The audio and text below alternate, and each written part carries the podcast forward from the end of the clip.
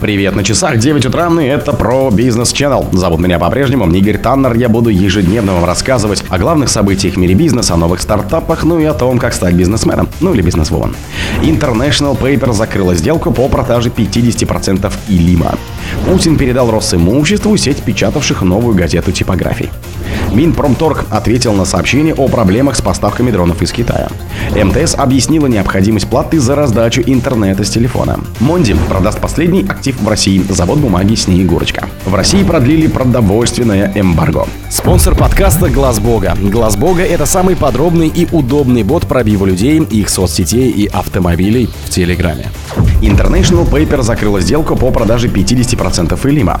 Американская компания International Paper объявила о завершении сделки по продажу 50% доли швейцарской Илим SA, который владеет крупнейшим производителем целлюлозно-бумажной продукции в России Илим. Сумма сделки составила 484 миллиона долларов. Компания также продала акции группы Илим за 24 миллиона долларов. International Paper продала все свои доли в Илиме, говорится в сообщении на сайте компании. International Paper – крупнейшая в мире целлюлозно-бумажная Крупная компания, она специализируется на выпуске упаковки из гофрированного картона, а также целлюлозы для подгузников, бумажных салфеток и других товаров личной гигиены. Штаб-квартира компании находится в Мемфисе, США. Производственные мощности компании располагаются в Северной Америке, Латинской Америке, Северной Африке и Европе. В России International Paper до 2021 года также принадлежал Светогорский ЦБК, производитель бумаги Светокопи в Ленинградской области. Затем он был передан под управление Сульвама Corporation, созданный International Paper Paper. В октябре 22-го Сулевамо Corporation продала Северогорский ЦГК его местному менеджменту за 420 миллионов долларов. Путин передал Росимуществу сеть печатавших новую газету типографий. Президент Владимир Путин передал норвежские доли в сети типографий Prime Print в управление Росимуществом. Указ опубликован на портале правовой информации. Речь идет о типографиях в Москве, Екатеринбурге, Новосибирске, Челябинске и Воронеже. Согласно сайту типографии, норвежская компания Amedia Eastern Europe является единственным акционером Prime Print в Москве, Екатеринбурге и Челябинске, а также мажоритарным акционером одноименных компаний в Новосибирске и Воронеже. Среди клиентов указан указана новая газета, издательский дом «Комсомольская правда», холдинг «News Media» и «Из рук в руки». А в апреле прошлого года норвежская Amedia сообщила о передаче своего бизнеса в управление главреду новой газеты Дмитрию Муратову, признан Минюстом и иноагентом. В сообщении корпорации говорилось, что из-за действий России на Украине Amedia не может продолжать развивать полиграфический бизнес в стране. Председатель правления компании Андре Стойлан отмечал, что совет директоров обсуждал различные варианты ухода из страны и нашел лучшее из возможных решений в таких обстоятельствах пресс-службы «Новой газеты» заявили, что приняли актив с огромной благодарностью. Минпромторг ответил на сообщение о проблемах с поставками дронов из Китая. Минпромторг не получал обращений от производителей о проблемах с поставками беспилотников и комплектующих для них из Китая.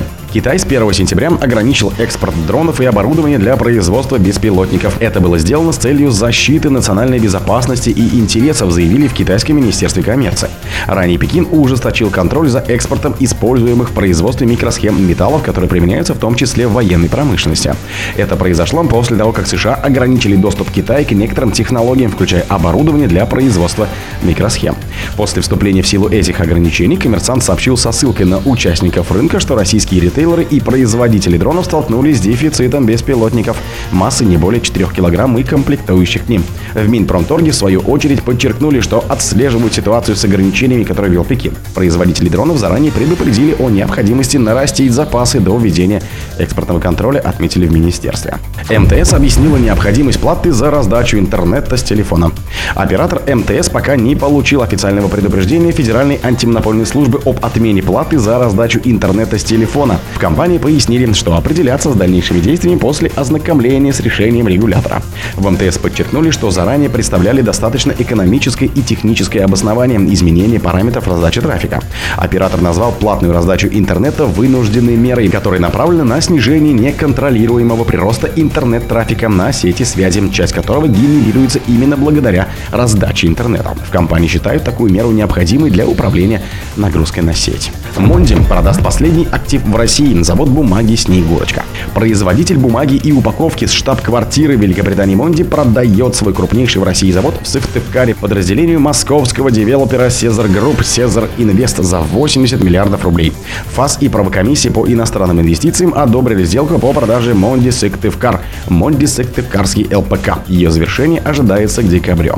Это последний российский актив компании. В июле она продала три завода по переработке упаковки группе Готек за 1,6 миллиардов рублей. В мае 2022 года Монди объявила о планах уйти с российского рынка, который обеспечивал около 12% ее общей групповой выручки. На это 7,7 миллиардов евро в прошлом году и примерно 20% EBITDA. Это полтора миллиарда евро. В России продлили продовольственное эмбарго. Президент Российской Федерации, если кто не в курсе, это Владимир Путин, продлил до 31 декабря 2024 года срок действия указа об ответных мерах на санкции со стороны западных стран, в числе которых оказались продовольственное эмбарго. Соответствующий документ опубликован на официальном портале правовой информации.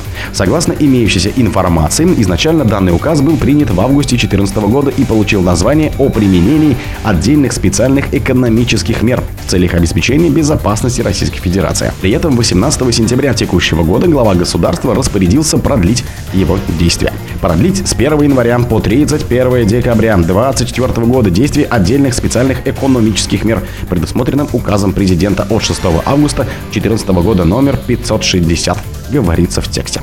О других событиях, но в это же время не пропустите. У микрофона был Игорь Таннер. Пока.